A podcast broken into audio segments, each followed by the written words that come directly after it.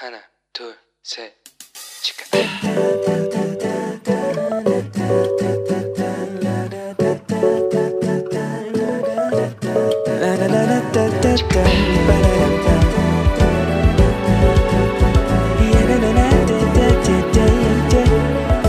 Here we go.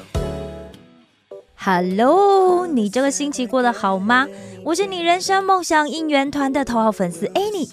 一般来说啊，家人之间都会有相信的共同点。那曾经担任过卫理公会牧师的约翰麦斯威尔牧师呢，他就讲到，所有的领袖呢都有以下的几个共通点：第一，比别人看得更远，也比别人更早看见。首先呢，这样子的人他是拥有丰盛的心态，所以他会去拥抱创意或者是弹性，因此他才是有一个有远见的人。第二呢，领袖要有一套五步前进循环，也就是尝试、失败、学习、改进和重来的步骤。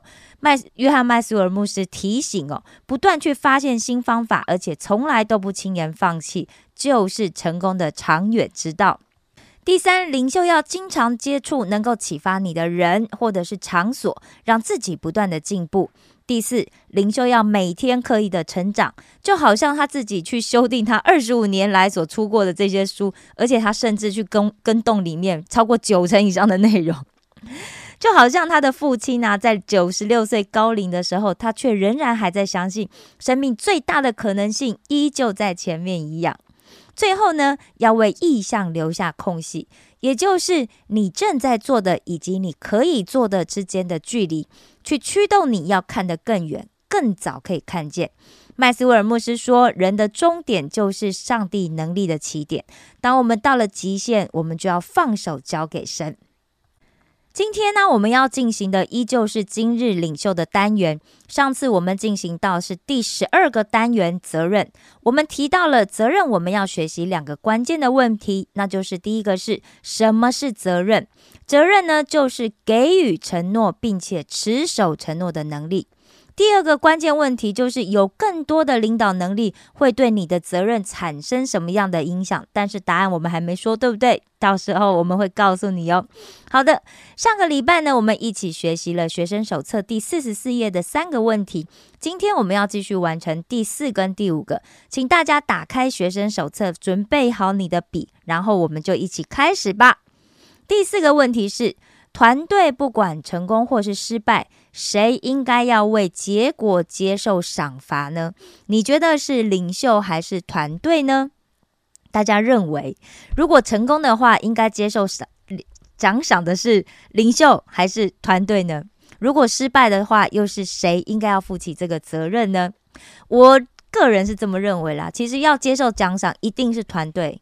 对不对？因为要完成一个任务，绝对不可能是自己一个人完成的。如果不是团队跟你一起合作的话，这样子你的任务是绝对不可能会成功的。所以，如果要可以被奖赏的话，那当然是团队每一个人都要可以被奖励才行啊。但是呢，如果任务失败了，那毫无疑问，绝对就是领袖要自己一个人负起责任，因为领袖是带领方向的人嘛，对不对？团队是跟着领袖前进的。如果领袖带领错方向，那任务当然才会失败啊！这是我个人的看法啦，不知道大家的看法是什么呢？现在呢，让我们再接着看第五题好吗？麦斯威尔牧师呢，把领袖分成了四种，那究竟是哪四种不同的领袖呢？当我们拥有更多领导能力的时候，我们承担的责任是会随着增加的，当然它不可能会减少。这表示团队需要你来负担起更多的责任，而领袖承担责任的方式，通常分分成下面四种。第一种呢，就是放弃型。简单来讲，他就遇到问题，他就想要逃避，他不想要承担责任。第二种呢是推脱型，他会找各式各样的理由，好让自己可以撇开，不去承担责任。第三种呢是拖拉型，他会东扯西扯啊，然后拖延时间呐，然后哦，最后哦，终于有人去承担责任，他就不用去承担了，对不对？第四种呢，是我们要学习的，它就是付出型。这样类型的领袖，他会承担责任，并且积极的采取行动。有的时候，成为付出型的领袖，意味就是你必须要做出重要的决定，并且为自己跟团队的行为负上责任。那耶稣呢，就是最佳的一个模范。耶稣到底是怎么做的呢？现在让我们一起来看看第四十五页的经文阅读。当我在读这个故事的时候呢，我要请大家做下面几个动作。第一呢，就是把对耶稣的控告在这个句子底下划线；第二是把耶稣对这一些控告的反应用画圈圈把它给圈起来；第三，把罗马士兵真正了解耶稣身份的地方用这个方形把它框起来。你准备好了吗？好的。耶稣活出他的教导。耶稣因为宣称他是犹太人的王而被逮捕，被带到了罗马官员比拉多的面前。比拉多问他：“你是犹太人的王吗？”耶稣回答：“这是你说的。”祭司长控告耶稣许多事，比拉多就在盘问耶稣说：“你看，他们控告你这许多的罪状，你不答辩吗？”耶稣仍然一言不发。比拉多非常的惊讶。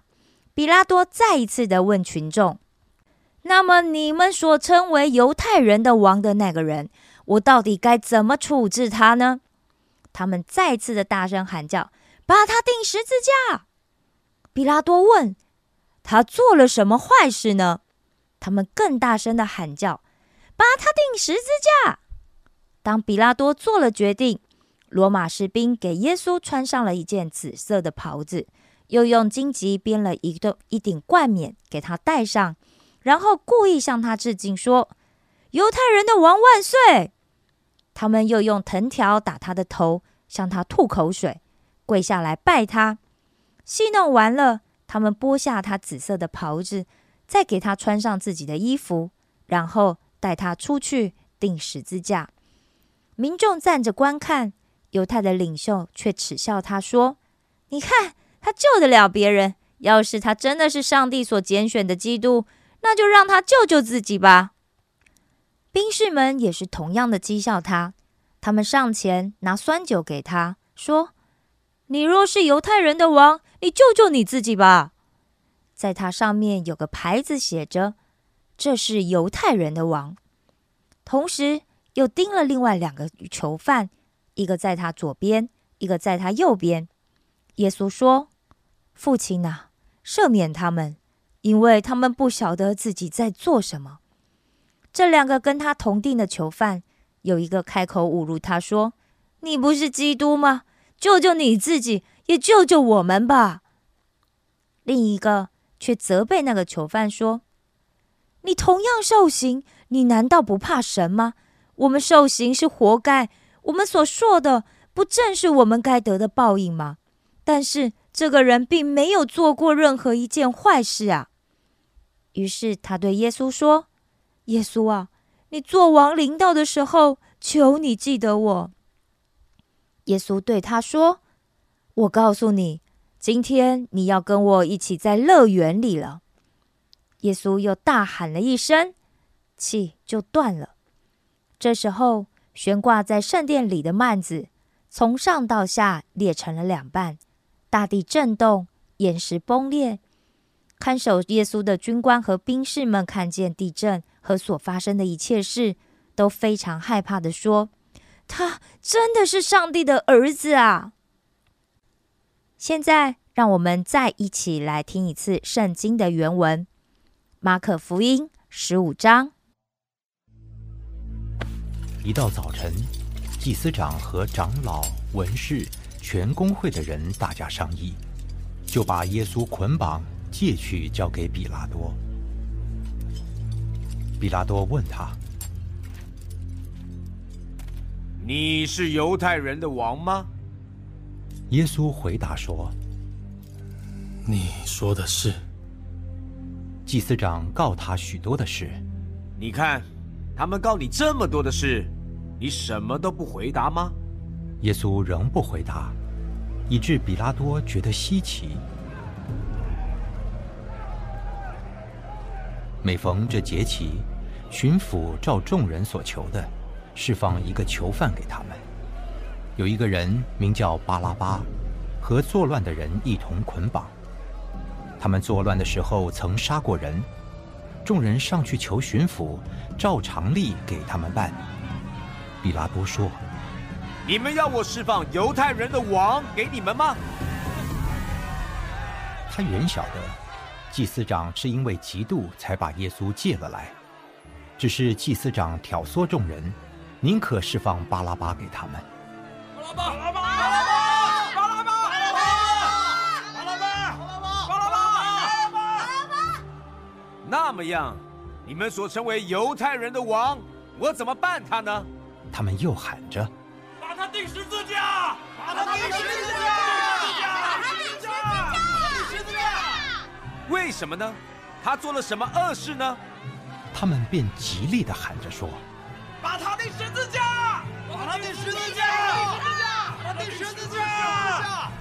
比拉多要叫众人喜悦，就释放巴拉巴给他们，将耶稣鞭打了，交给人钉十字架。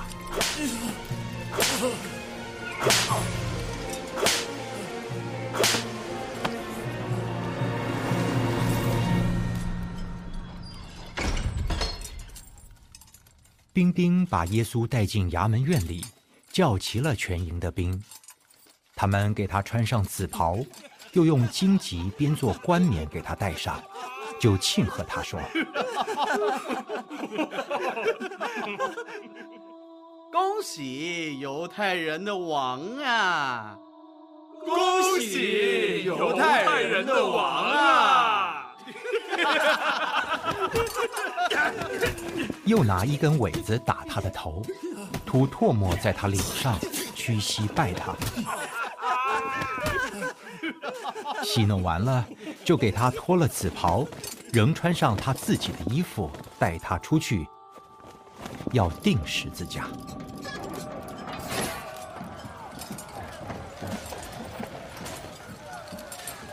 有一个古利奈人西门。就是亚历山大和鲁弗的父亲从乡下来，经过那地方，他们就勉强他同去，好背着耶稣的十字架。他们带耶稣到了各个他地方，各个他翻出来就是独楼地。拿莫药调和的酒给耶稣，他却不受。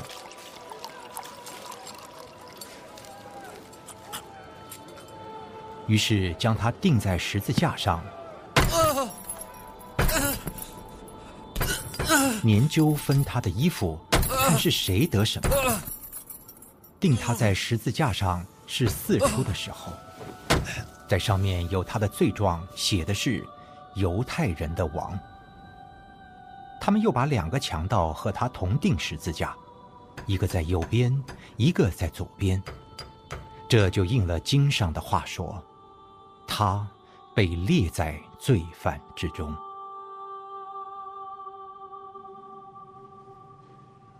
从那里经过的人辱骂他，摇着头说：“嗨，你这拆毁圣殿三日又建造起来的，可以救自己从十字架上下来吧？”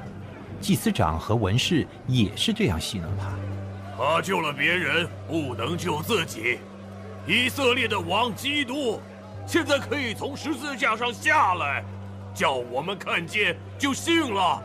那和他同定的人也是讥诮他。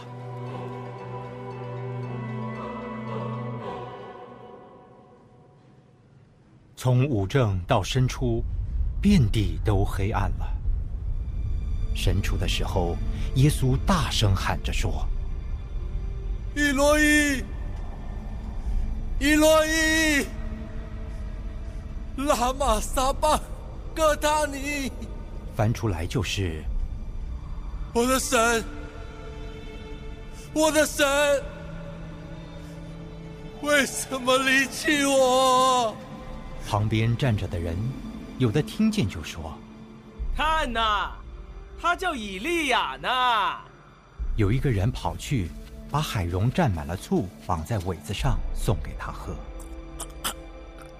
且等着，看以利亚来不来把他取下。耶稣大声喊叫。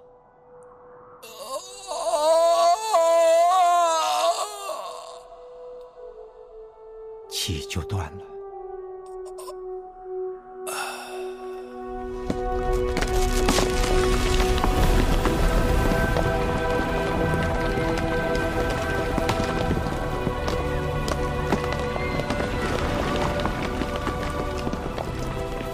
店里的幔子从上到下裂为两半。对面站着的百夫长看见耶稣这样喊叫断气，就说：“这人真是神的儿子。”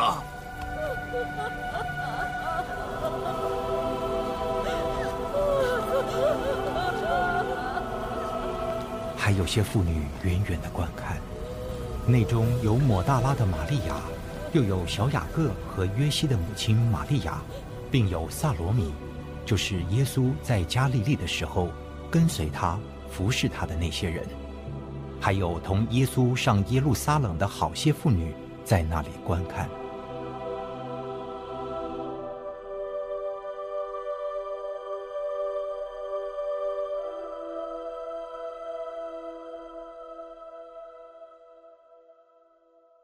到了晚上，因为这是预备日，就是安息日的前一日，有亚利马泰的约瑟前来，他是尊贵的义士，也是等候神国的。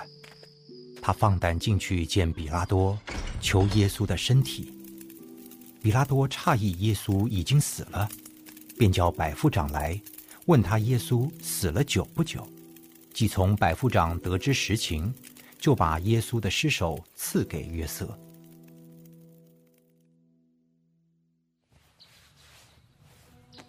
约瑟买了细麻布，把耶稣取下来，用细麻布裹好，安放在磐石中凿出来的坟墓里，又滚过一块石头来挡住墓门。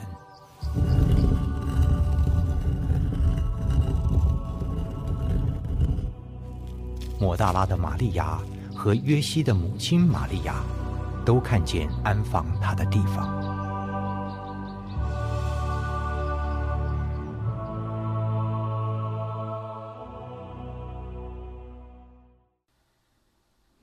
路加福音二十三章三十四到四十三节。父啊，赦免他们。因为他们所做的，他们不晓得。兵丁就研究分他的衣服，百姓站在那里观看，官府也嗤笑他。他救了别人，他若是基督，神所拣选的，可以救自己吧。丁丁也戏弄他，上前拿醋送给他喝。你若是犹太人的王。可以救自己吧。在耶稣椅上有一个牌子，写着：“这是犹太人的王。”那同定的两个犯人，有一个讥诮他：“你不是基督吗？可以救自己和我们吧。”那一个就应声责备他：“你既是一样受刑的。”还不怕什么？我们是应该的，因我们所受的与我们所做的相称。但这个人没有做过一件不好的事，就说：“耶稣啊，你德国降临的时候，求你纪念我。”我实在告诉你，今日。你要同我在乐园里了。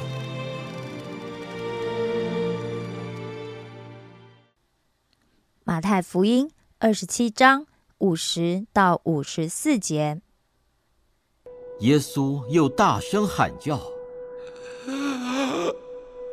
气就断了。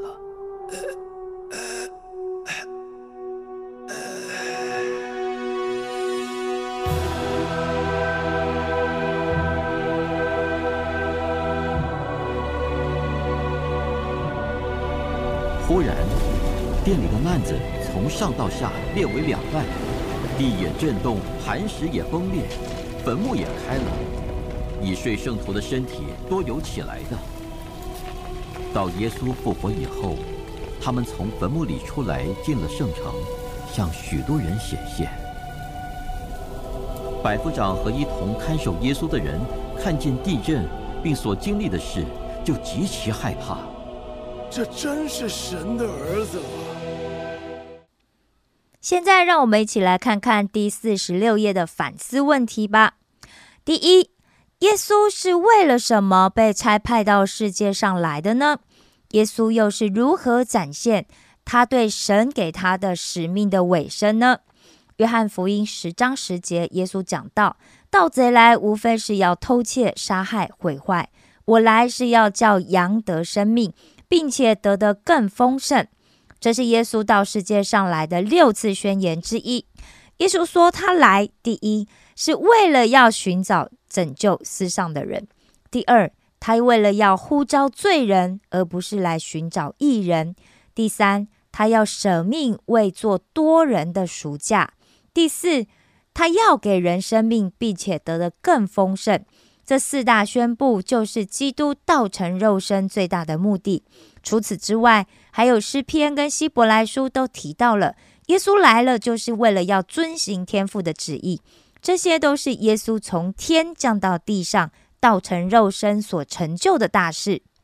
那耶稣又是怎么样展现他对上帝给他的使命的尾声呢？马太福音二十六章里面讲到，当十二门徒中的犹大。从祭司长和民间的长老那里领着许多带着刀棒的人去到克西马尼园的时候，耶稣一点都没有反抗，或者是想要隐藏自己的意思。他反而是跟犹大说：“你来要做的事就做吧。”当场有反抗意识的只有一个，是跟在耶稣身边的一个人，据说应该是耶稣要他一起去祷告的彼得。他急得立刻就伸手拔刀。往大祭司的仆人身上砍了一刀，就削掉了那个人的耳朵。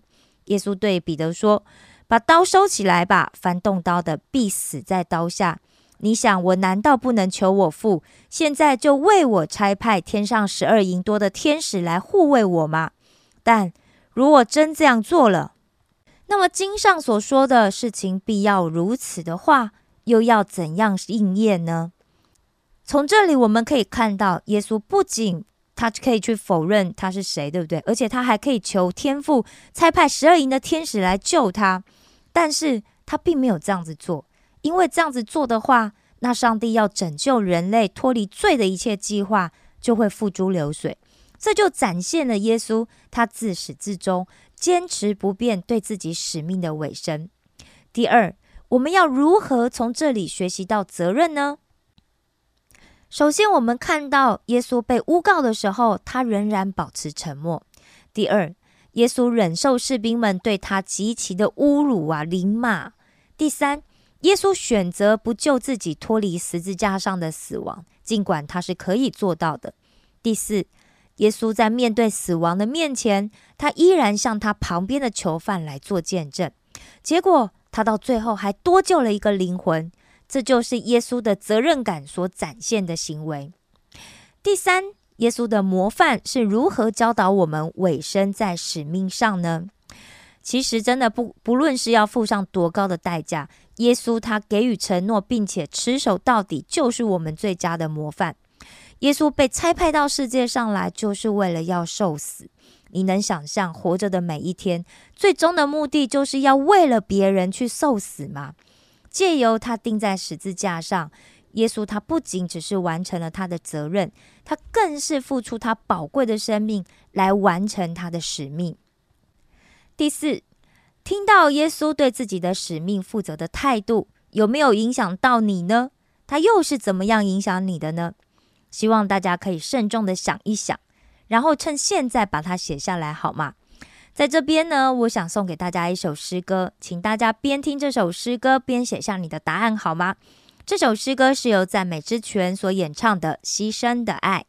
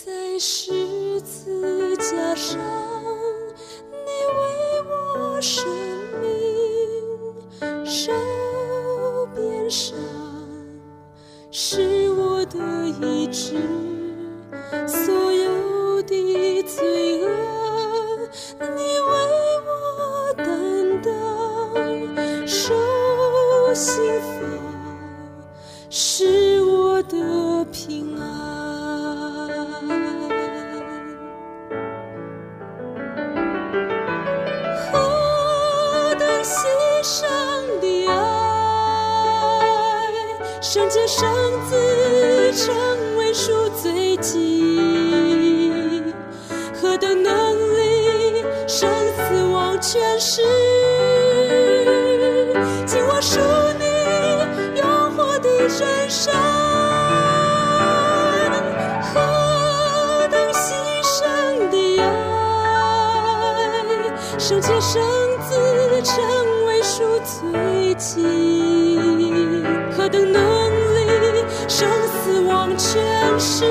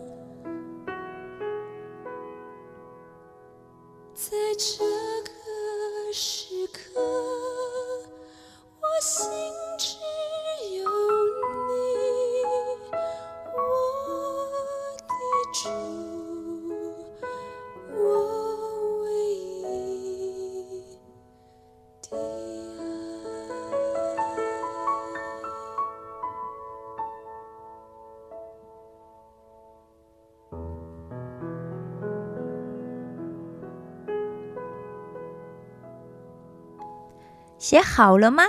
还记得我们在这个单元一开始有讲过，这个单元有两个关键问题，对吗？那第二个问题呢，是有更多的领导能力会对你的责任产生什么样的影响呢？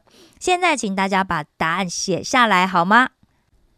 答案就是，当领袖权力越大时，领袖承担的责任就更多；当领袖权力越大时，领袖承担的责任就更多；当领袖权力越大时，领袖承担的责任就更多。好了，今天的节目就要到这里结束了。透过今天的说明，你学到了什么吗？你最喜欢的又是哪一个部分呢？欢迎大家随时都可以透过节目的留言栏跟我分享你的感想，好吗？你的回忆呢，就是上帝给我们哇 C C N 团队最棒的鼓励。最后呢，现在让我们一起来做一个结束的祷告。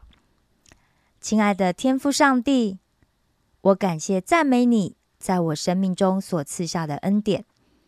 透过今天的学习，我明白，任何逼迫和拦阻都不能阻止你想要拯救每一个灵魂的热心。求你将同样的热心赐给我，让我不会因为人的拦阻而畏缩，并且能忠心的传扬福音。感谢赞美你赐予我的每一个恩典。这样的祷告是奉我主耶稣基督的名求，阿门。我爱你们，为你们感到骄傲。石头们的青春日记，我们下次见哦。